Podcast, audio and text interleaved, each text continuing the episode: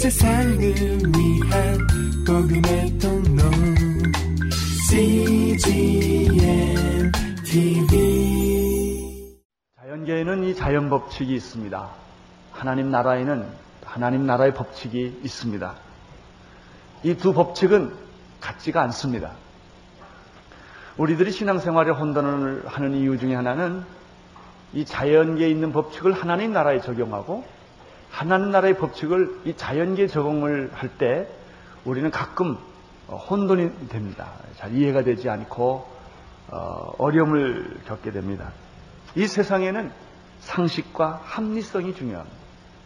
지식과 또 이런 아, 이성과 이런 것으로 우리가 되어 있습니다. 어렸을 때부터 그런 훈련을 받고 자랍니다. 아, 선과 악. 그러나 하나님 나라의 원리는 통하지 않습니다. 하나님 나라에는 믿음의 법칙이 통하는 것입니다. 구원은 세상적인 방법으로 얻어지지 않습니다. 하나님 나라의 방법으로 얻어집니다. 구원은 내 행위로 얻어지지 않습니다. 착한 일을 하거나 선한 일을 하거나 이렇게 해서 구원이 얻어지는 것이 아닙니다. 행위로 구원은 얻어지지 않습니다. 지식과 노력으로 구원은 얻어지지 않습니다. 구원은 믿음으로 의롭다 하심을 얻습니다. 구원은 그런데 그러면 축복은 어떤가? 내가 축복을 참 좋아하거든요. 아, 구원도 좋지만은 구원받은 자의 축복이는 어떻게 되는 것인가? 축복과 약속은 어떻게 되는 것인가? 역시 이 축복과 하나님 나라의 축복과 약속도 믿음으로 얻어지는 것입니다. 하나님의 관한 것은 세상 방법으로 얻어지지 않습니다. 13절을 보시겠습니다. 13절 시작. 아브라함이나 그 후손에게 세상의 후사가 되리라고 하신 언약은 율법으로 말미암아 것이 아니요 오직 믿음의 의로 말미암은 것이라. 여러분 상속자는 노력한다고 상속자가 되지 않습니다. 선을 행하고 열심히 살고 공부를 많이 했다고 상속자가 되는 것이 아닙니다. 상속자는 그 아들이 되는 것이에요. 그 아들이 공부를 좀 못하고 좀 미련해도 그 아들에게 상속이 되는 것이지 똑똑하다고 상속 주는 거 아닙니다. 여러분, 왜 상속이 돼요? 간단해요. 우리 아버지니까. 나는 그 아들이니까. 여러분, 아들이 된 사람은 아버지의 상속을 그냥 받는 거예요. 돈 주고 상속받는 법도 없고, 그냥 받는 거예요. 은혜로 주어지는 것입니다. 우리는 내 노력으로 구원을 얻는 것이 아니라 하나님의 부르심과 선택을 받았기 때문에 그냥 공짜로 우리가 구원을 받는 것입니다. 요즘 이런 부모도 있더라고요. 밥값 내놓으라고 그러는 부모가 있더라고요. 자식들한테. 내가 널, 널 키우려고 말이지. 그렇게 고생하고, 어? 우유 다 주고, 어, 다 우유값 내놔라. 뭐, 밥값 내놔라. 그래가지고 시집장가 간 후에도 딱 붙어가지고 다 받는 사람이 있어요. 그럼 부모 되는 걸 포기한 사람이죠. 여러분, 집에서 밥값 내놓고 밥 먹는 사람 봤어요? 그냥 먹는 거예요, 그냥. 왜 먹어요? 우리 아버지니까. 나는 아들이니까. 이것이 구원이에요. 하나님이 주신 거예요. 내, 아, 내 아들이니까, 내 자녀니까. 14절, 15절을 보겠습니다. 여러분, 우리가 행위로 구원을 받았다면 믿음은 다 헛것이 되고 말 거예요. 우리의 문제가 뭔지 아세요? 믿음으로 받은 구원을 율법으로 바꾸는 데 문제가 있어요. 예수 처음 믿을 때는 다 믿음으로 구원을 받습니다. 믿음으로 구원을 처음에 받기 때문에 눈물이 있고 감격이 있고 기쁨이 있고 축복이 있어요. 예수 처음 믿을 때는 어쩔 줄을 몰라요. 너무 좋아서. 어, 이번에도 우리가 전도 집회를 해서 많은 분들이 예수님을 영접했습니다만은 제가 알고는 한 부인이 있어요. 애를 낳는데 아, 말할 수 없는 그 핸디캡을 낳았어요. 그 첫 아이는 죽었어요. 두 번째 아이가 낳는데 똑같이 또 핸디캡을 낳았어요. 그 사건으로 말미암아 그 부부는 이혼을 했습니다. 이 사람은 미국으로 갔습니다. 불교를 믿는 사람인데 자살을 하려고 했어요. 그런데 누가 소개해서 전도 집회를 갔습니다. 부흥회를 갔어요.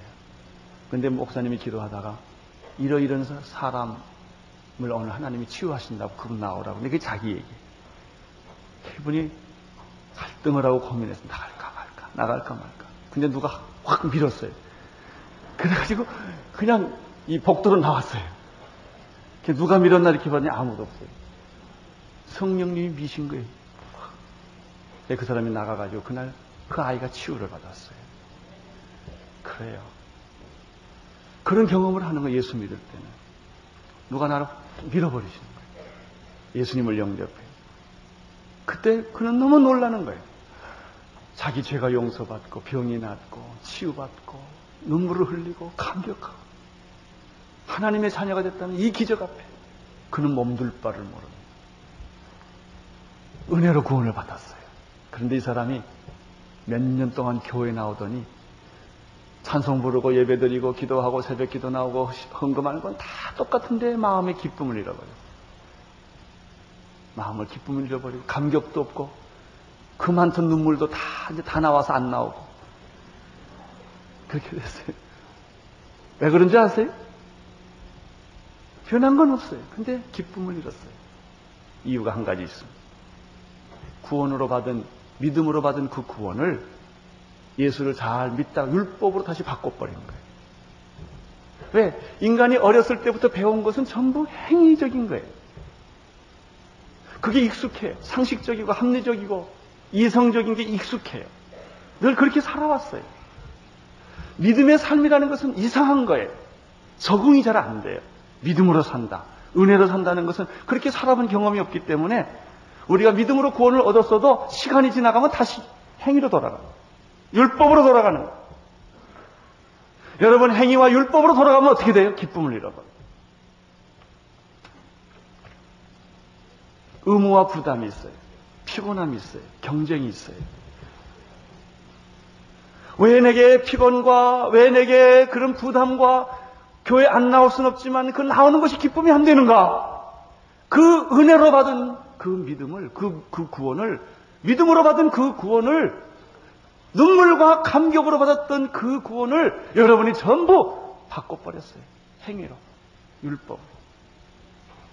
그래서 내 노력으로, 내 의지로, 내 방법으로 자꾸 예수 믿기 시작하는 거예요. 왜 그래요? 그게 익숙하니까. 늘 그렇게 살아왔기 때문에. 그래서 감격도 다 잃어버리게 된 것입니다. 16절을 보시기를 바랍니다. 시작. 후사가 되, 는 이것은 은혜에 속하기 위하여 믿음으로 된다고 그랬어요. 사랑하는 성도 여러분, 끝까지 믿음으로 가시기를 바랍니다. 율법으로 바꾸지 마세요. 행위로 바꾸지 마세요. 예수 처음 믿는 사람은 문제가 없는데 오래 믿은 사람은 문제가 됩니다. 습관이 되는 거예요. 종교적인 습관이 되는 거예요. 여러분 이 구원의 비밀이란 놀라운 것입니다. 왜 놀라울까? 익숙하지 않기 때문에. 은혜, 은혜라는 건 내게 익숙하지 않은 거예요. 그래서 그 구원받은 자는 아니 내 죄가 없어졌다. 나는 한 것이 없는데 내 죄가 없어졌다니. 아니 내가 천국을 다 가다니. 밥 먹다가도 눈물이 나. 잠자가도 벌떡 일어나고. 믿을 수가 없어요. 믿을 수가. 내가 하나님의 자녀가 됐다든지 이게 이게 믿겨지지가 않는 것입니다.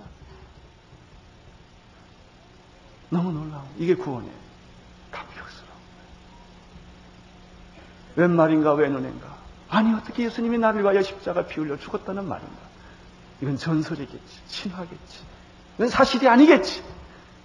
아니, 사실이라도 나와는 상관이 없겠지. 그런데 그것이 나와 상관 있다는 사실을 알았을 때, 그것이 진짜라는 사실을 알았을 때, 우리는 너무나 당황하는, 너무 당황하는. 지난번에 나는 그 사람 생각했어요. 자기 통장에 몇, 몇 백억인가 잠깐 들어왔다 나가 없어졌던 사람 신문이었지요. 몇 백억이 잠깐 자기 통장에 왔다가 어, 어, 어, 가버렸어요. 그 사람이 얼마나 놀랐을까요?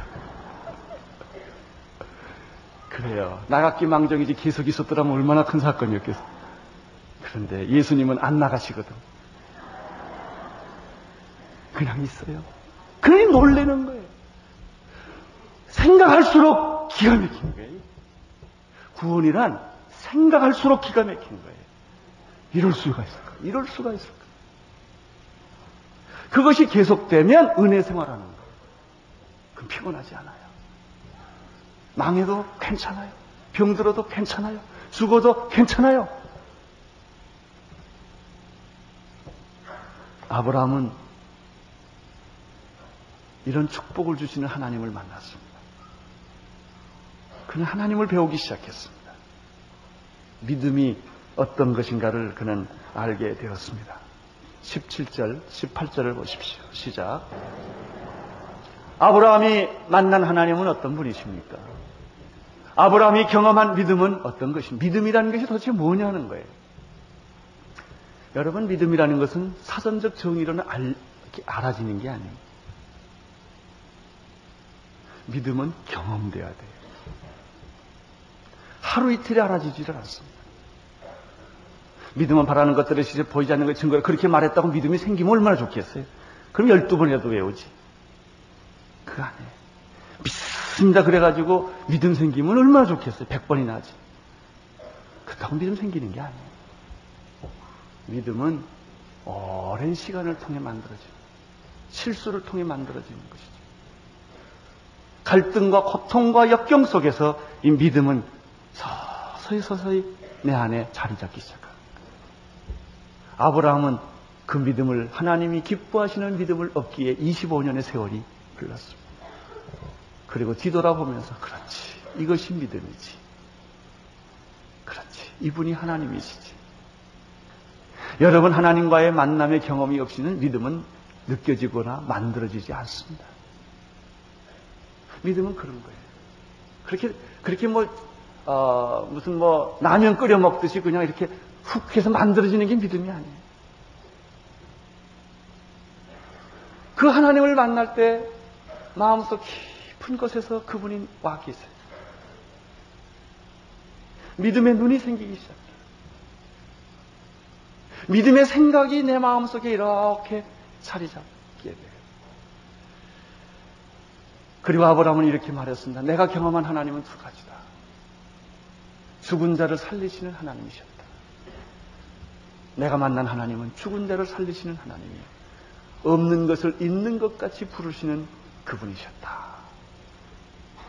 믿음이란 무엇인가? 죽은 자를 살리는 것이다. 믿음이란 무엇인가? 없는 것을 있는 것 같이 부르시는 것이다. 아, 이것이 믿음이구나. 아브라함은 죽은 자를 살리시는 하나님을 경험했습니다. 그것이 자기 가족 안에서 일어났습니다. 아브라함은 99세 때에서 성적인 생산 능력이 없는 남자입니다. 자기 부인은 경수가 다 끊어져서 더 이상 임신할 가능이 없었습니다. 죽은 자와 같은 것입니다. 그런데 아기를 낳은 거예요. 사라를 통해서 죽은 태에서 생명을 만들어내시는 하나님을 그는 경험하였습니다. 또 하나입니다. 그렇게 해서 얻은 이삭을 하나님이 바치라는 것입니다. 아브라함은 순종을 했습니다. 3일 길을 걸어서 모리아산에 갔어. 아브라함을 재단에 누이고 예리한 칼로 그 심장을 찌르려고 했어요. 바로 그때 하나님의 천사가 나타납니다. 그 아이에게 손을 대지 말라.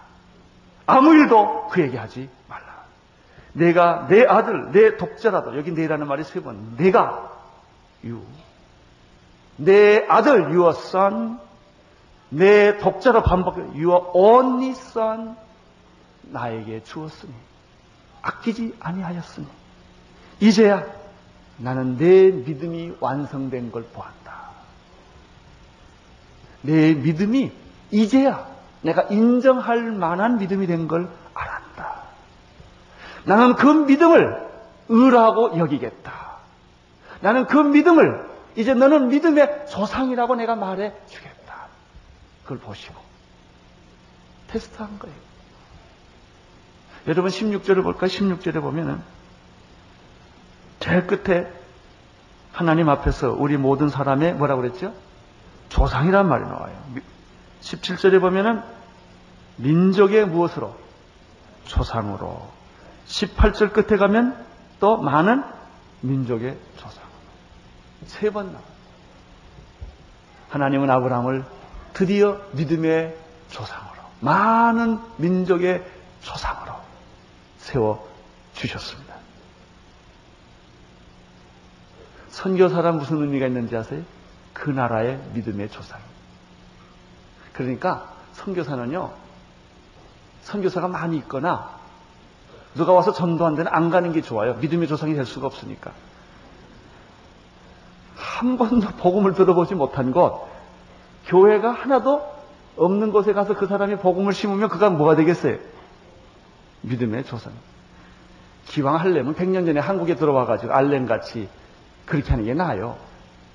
그 사람은 한국의 믿음의 조상이 된 거예요. 토마스 같이. 아브라함을 하나님 믿음의 조상으로 만들어 주시겠다. 여러분, 믿음이라고 하는 것은 전율을 느끼게 합니다. 만약에 우리가 가지고 있는 믿음이 전율이 없다면 그건 믿음 아니에요. 여러분, 남이 하는 걸 내가 하는 게 무슨 믿음이에요? 상식이 어찌 믿음이 되겠습니까? 합리성이 어찌 믿음이 되겠습니까? 그런데 우리는 무슨 일을 하면 전부 맞아야 되고 상식적이어야 되고 합리적이어야 결정을 해요. 믿음으로 하는 게 없다고요. 여러분, 여러분 안에 믿음이 있으면 한번 내놓아 보세요. 무엇을 믿음으로 했습니까? 공부를 믿음으로 했습니까? 결혼을 믿음으로 했습니까? 여러분 인생 사업을 믿음으로 해봤습니까? 무엇을 믿음으로 해봤습니까? 여러분이 하나님 앞에 내놓을 나는 이것을 믿음으로 했다. 불가능했지만 내가 했다. 하나님의 뜻이기 때문에, 하나님의 말씀이기 때문에 나는 했다. 이런 것이 있어요. 그런 것이 없다면 믿음으로 한 게 하나도 없다. 다 상식에 따라 한 거예요. 세상 방법대로 한 거예요. 세상 법대로 한 것에 불과합니다.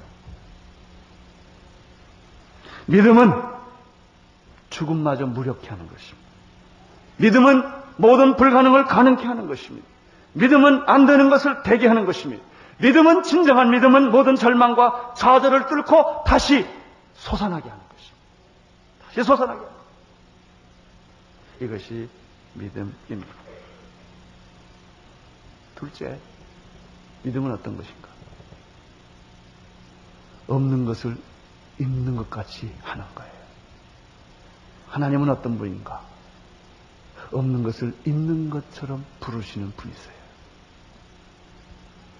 히브리서 11장 1절에 보면 믿음은 바라는 것들의 실상이요 보이지 않는 것의 증거라고 말했습니다. 모든 세계가 하나님의 말씀으로 지어진 것을 우리가 믿음으로 안다고 말했습니다. 믿음이 없이는 하나님을 기쁘시게 할 수 없다고 말했습니다. 그럼에도 불구하고 우리는 계속 상식으로 일하는 거예요. 합리성을 가지고 일하는 거예요. 하나님이 기뻐하지 않지요. 믿음으로 안 했기 때문에. 아무리 우리가 많은 일을 했어도 믿음으로 한 것이 없다면 하나님은 나를 기쁘게 생각하지 않아요. 믿음으로 하는 것을 하나님은 기뻐하신다고 말씀하셨습니다. 천지 창조 때 있었던 사람 어디 있어요? 그러나 우리가 천지 창조된 것을 믿습니다. 천국이 있는 것을 믿습니다. 주님이 다시 오실 것을 믿습니다. 심판이 있는 것을 믿습니다. 보지 않았어요. 오지 않았어요. 그러나 하나님이 그렇게 말씀했기 때문에 우리는 그렇게 믿는 것입니다. 그것이 믿음이에요.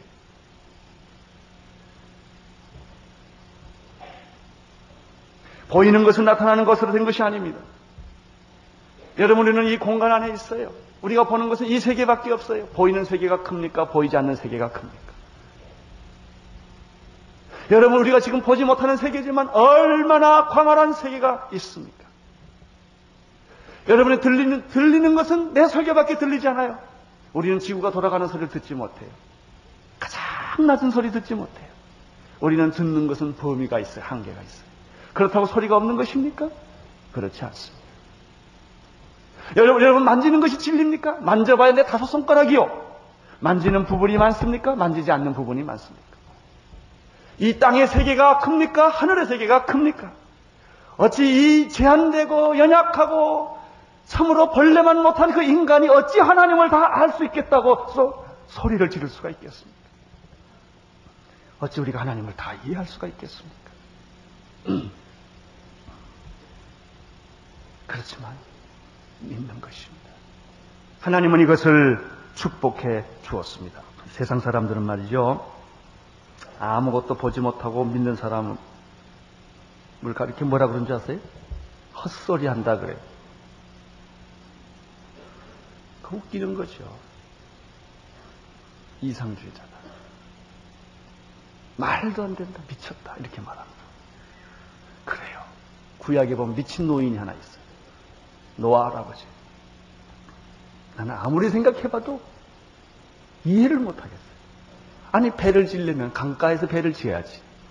그것도 아라산 꼭대기에다가 배를 그것도 하루 이틀이 아니고 보는 사람마다 참 당신은 훌륭한 일 하십니다. 이러겠어요? 그래 우리가 장학금 주고 좋은 일 하면 아, 당신 위대한 일 이렇게 말해요. 산꼭대기에다가 그것도 작은 배, 큰 배를 짓는 사람 보고 당신은 영감 있는 사람입니다. 참 비전 있는 사람입니다. 이렇게 말했겠어요? 저 할아버지 미쳤다. 미쳤다. 그렇게 말했겠죠. 여러분 홍해 앞에선 모세를 한번 생각해 보세요. 이스라엘 백성들을 바로의 왕에서 손을 빼가지고 나오게 하신 분이 누구세요? 하나님이세요. 자기 마음대로 간 게 아니에요. 불기둥과 구름기둥이 가는 대로 따라가 보니까 홍해 앞바다에서. 그것도 한두 명입니까? 그것도 소풍 나온 것도 아니고 다 세간 살리들고 이제는 돌아갈 길이 없는 거예요. 다시 애국으로 못 가, 돌아 못 갑니다. 그냥 나온 거예요. 그런데 그 뒤에 바로가 쫓아왔어요. 성경을 아무리 보니까 바로가 혼자 묵상하다 화가 나가지고 왔다 이렇게 되어 있지 않아요. 바로의 마음을 흥분시키고 바로의 마음을 격동케 한 이가 누군지 아세요? 하나님. 하나님은 병 주고 약 주고 하시는 거예요. 예? 바로의 마음을 흥분시켜가지고 쫓아오게 하신 분이 누구세요? 하나님이세요. 이스라엘 백성과 모세를 사면 초가에 빠지게 하신 분은 누구세요? 하나님이세요. 원망할 만합니까? 불평할 만합니까? 솔직히 말해서 그래요. 그래요. 원망할 만한 상황에서, 불평할 만한 상황에서 원망하고 불평하는 것이 상식이에요. 그러나 원망할 만한 상황에서도 원망하지 않고 불평할 만한 상황에서도 불평하지 않을 수 있다면 그건 믿음이에요. 그건 이상한 거예요. 어떻게 하란 말입니까? 모세가 어떻게 하라는 말이에요? 여러분 홍해 앞바다에 서 본 경험이 없는 사람은 믿음이 뭔지 모르는 사람. 등록금이 없어요. 병들어 죽게 됐어요. 이제 내 힘으로 할 수 있는 건 아무것도 없어요. 근데 하나님이 하라는 거예요. 여기서 믿음이, 믿음의 현주소가 드디어 드러나는 것입니다. 아브라함은 모든 것이 말씀대로 이루어질 것을 그럼에도 불구하고 믿었습니다. 그것을 하나님이 기뻐하셨습니다. 그 믿음을 의라고 말씀하셨습니다. 그래서 믿음의 조상을 삼아 주신 것입니다. 19절에서부터 22절까지를 함께 읽겠습니다. 시작. 아브라함이 100세가 되어서 100세가 되어서 이제 번식 능력을 잃어버린 사람입니다. 자기 몸이 죽은 것을 알았습니다. 자기 부인의 태가 죽은 것을 알았습니다. 이젠 더 이상 생산할 수 없다는 것은 누가 봐도 분명한 거예요. 자, 여기 보세요. 표현을 잘 보세요. 여기 줄쳐들게. 죽은 것 같음을 뭐라 그랬죠? 알고도. 모르고 하는 게 믿음 아니에요. 다 합니다. 이게 세상에서 안 통하고 상식에 맞지 않고 합리에 맞지 않는 거 다 압니다. 알고도 무엇이 약해지지 않았어요? 할렐루야. 믿음이 약해지지 않았다. 또 두 번째는 믿음이 없어 하나님을 뭐하지 않았다? 약속을 의심하지 않았다. 도리어 믿음에 어떻게 서서 견고해졌다. 그래서 하나님께 뭘 돌리고? 영광을 돌리고. 약속하신 그것을 또한 능히 이루실 줄을 뭐 했어요? 확신했어요. 이것을 가리켜 믿음이라고 합니다. 알고도, 알고도, 다 죽은 것을 알고도 죽은 자를 살리시는 하나님을 믿었고 없는 것을 있는 것으로 부르시는 그 하나님을 어떻게 했어요? 신뢰했어요. 오늘 이 부분에 있어서 우리가 조금 예민하게 살펴볼 부분이 하나 있어요. 그것은 그러면 아브라함이 아브라함이 이런 알고도 믿음을 가졌는데 그 믿음의 근거가 뭐냐는 거예요. 아무리 성경을 뒤져봐도 아브라함이 혼자 묵상하고 상상하고 연구하고 노력해서 믿음을 가진 것이 아니라는 것입니다. 그건 믿음 아니에요. 하면 된다, 믿으면 된다. 적극적 상고방식, 긍정적 사고방식을 가지고 믿습니다 하라는 거예요. 그건 믿음 아니에요. 그건 신념이에요. 어떤 사람이 이런 사람이 자기가 뭐 어렸을 때부터 꿈이 있었대나 뭐 이렇게 그 왜 어렸을 때 다 고생하고도 잘하지 않았습니까? 어른 되면 내가 이걸 한번 해야지. 어른이 됐어요. 돈도 벌었어요. 그래서 그걸 좀 이루어보고자 하는 것은 믿음이 아니라 그건 신념이에요. 그걸 가리켜 믿음이라고 성경은 말한 일이 한 번도 없습니다. 어떤 사람은요, 성격이 좀 적극적인 사람이었어요. 항상 무슨 일 다 끼어들고, 그냥 뭐 하면 된다고 열심히 그냥 탱크처럼 밀어붙이는 사람이 있어요. 그건 믿음이 아니고 체질이에요. 그 사람의 체질. 그 성격상 믿음이 있는 것 같이 보이는 거예요. 어떤 사람은 40일 금식해요. 그게 믿음이면 얼마나 좋고, 그러면 다 하면 되죠? 그건 믿음 아니에요. 40일 금식기도 한다고. 믿음이 아니고, 교회 와서 아침부터 저녁까지 산다고 믿음은 아니에요. 그걸 가리켜 믿음이라고 성경이 말하는 일이 없어요. 3, 40일 금, 믿음이란 40일 금식하는 것 같다. 이렇게 말하면 얼마나 좋겠어요.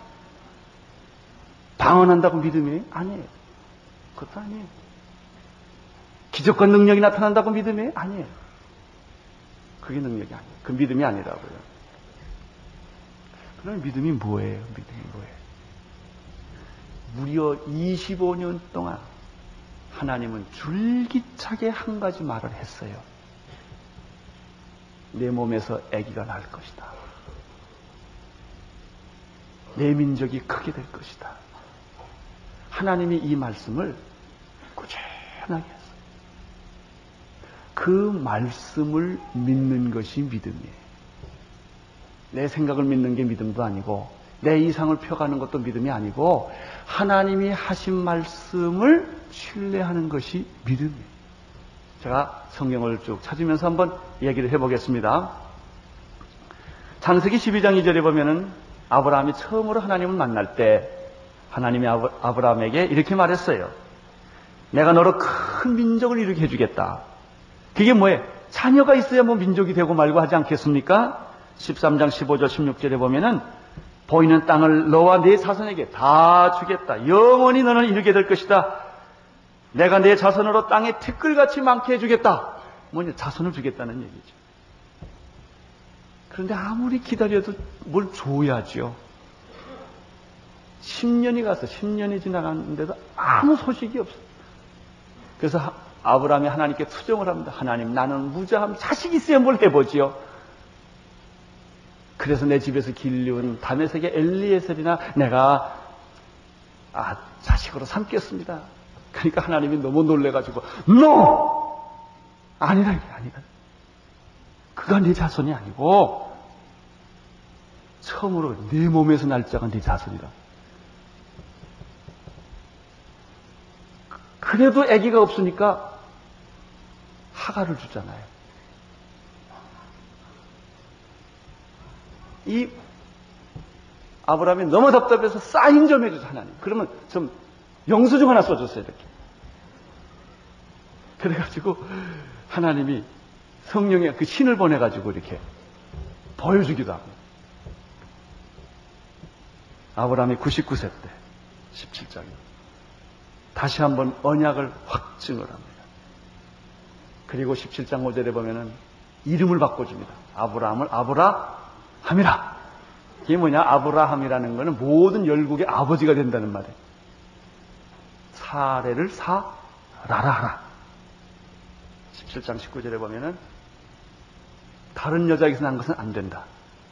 내 안에 사라라는 여자의 몸에서 난 애가 아들이다. 그 17장 19절에 보면 또 재밌는 게 있어요. 딸이 아니고. 그것까지 다 가르쳐 줬어요. 이름은 이삭이다. 날짜까지 다 가르쳐 줬습니다. 17장, 18장에 보면은 next year this time. 거기 다 가르쳐 줬어요. 21장 드디어 이삭이 태어나. 그렇습니다. 그냥 믿는 것이 믿음이 아닙니다. 혼자 상상해서 믿는 것은 믿음 아닙니다. 어렸을 때 꿈을 이루는 것은 믿음이 아닙니다. 적극적 사고방식, 긍정적인 사고방식, 생산적인 사고방식을 갖는 것이 믿음이 아닙니다. 그것이 믿음이 아니에요. 무엇이 믿음이에요? 하나님이 하신 약속과 말씀을 의심하지 않고 신뢰하는 거예요.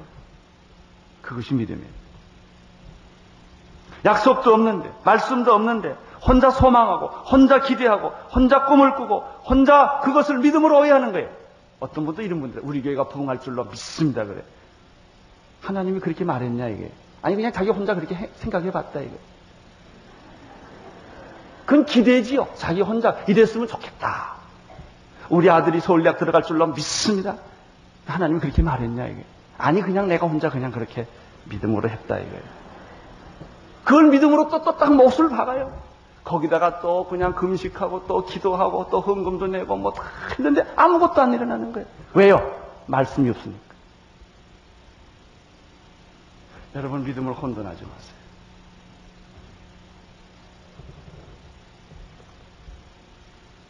무엇이 믿음이에요? 하나님은 이 성경에 엄청난 많은 말씀을 약속했어요. 그 말씀 하나하나를 아멘, 아멘. 죽어도 산다. 아멘.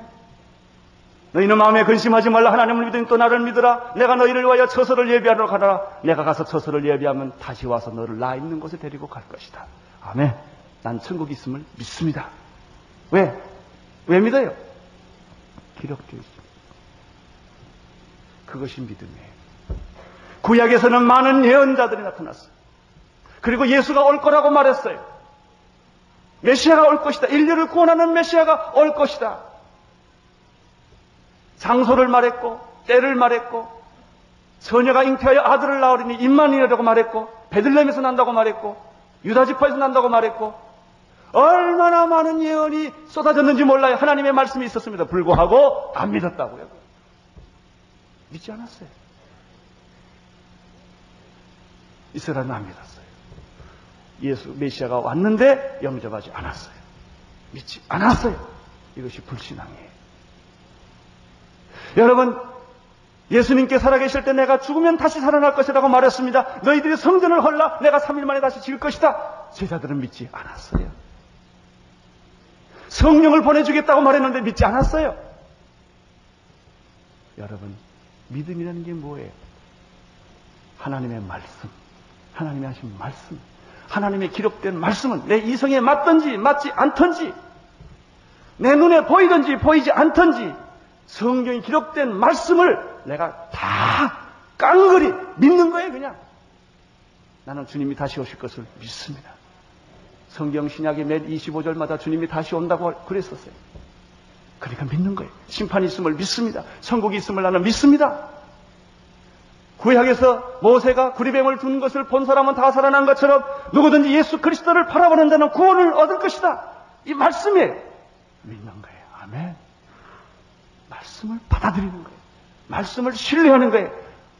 그러면 놀랍게도 말씀대로 능력이 나타나는 것입니다. 그것이 믿음이에요. 그것이 믿음이에요. 여러분, 내 행위가 믿음이 아니에요. 사실 금식하고 새벽기도 나오고 뭐 성수주의하고 이런 걸 다 하면 믿음이 생기는가? 아니에요. 하나님 말씀을 듣고 그대로 믿고 어린아이 같이 세상 사람들이 뭘 하고 말한다 하더라도 그걸 내가 믿는 거예요. 그것을 끝까지 믿는 거예요. 너에게 아들 주겠다 해서 믿어서 그것이 의롭게 된 것과 마찬가지입니다.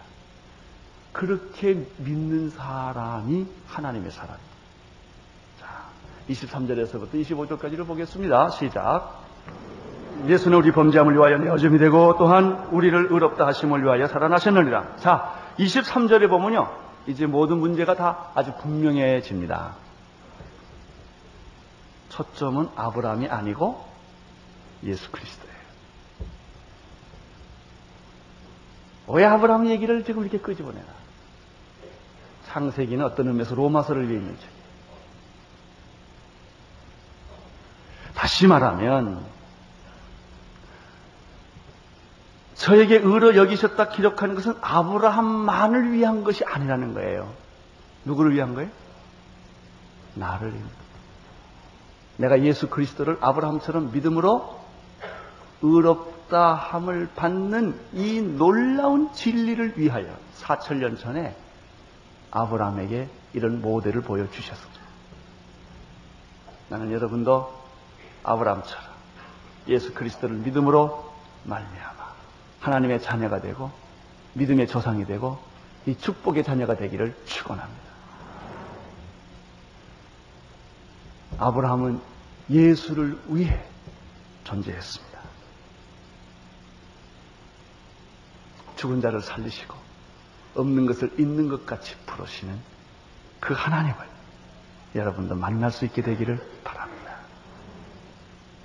저는 이 설교를 마치면서 마지막으로 한 가지를 꼭 부탁하고 싶습니다. 은혜를 율법으로 바꾸지 마십시오. 예수 오래 믿으면 다 율법으로 돌아갑니다. 율법으로 돌아가면 사막에서 사는 것처럼 피곤하고 고독합니다. 여러분, 은혜의 생활을 계속하십시오. 은혜로 구원을 받았습니다. 그 감격과 눈물과 기쁨이 여러분의 생에 주님 나라 갈 때까지 계속되기를 축원합니다. 기도하겠습니다. 죽은 자를 살리시고 없는 것을 있는 자 같이 부르시는 하나님 아버지 오늘 사랑하는 성도님들에게 이 믿음의 비밀과 축복을 허락하여 주옵소서. 예수님의 이름으로 기도드립니다. 온 세상을 위한 복음의 통로 CGM TV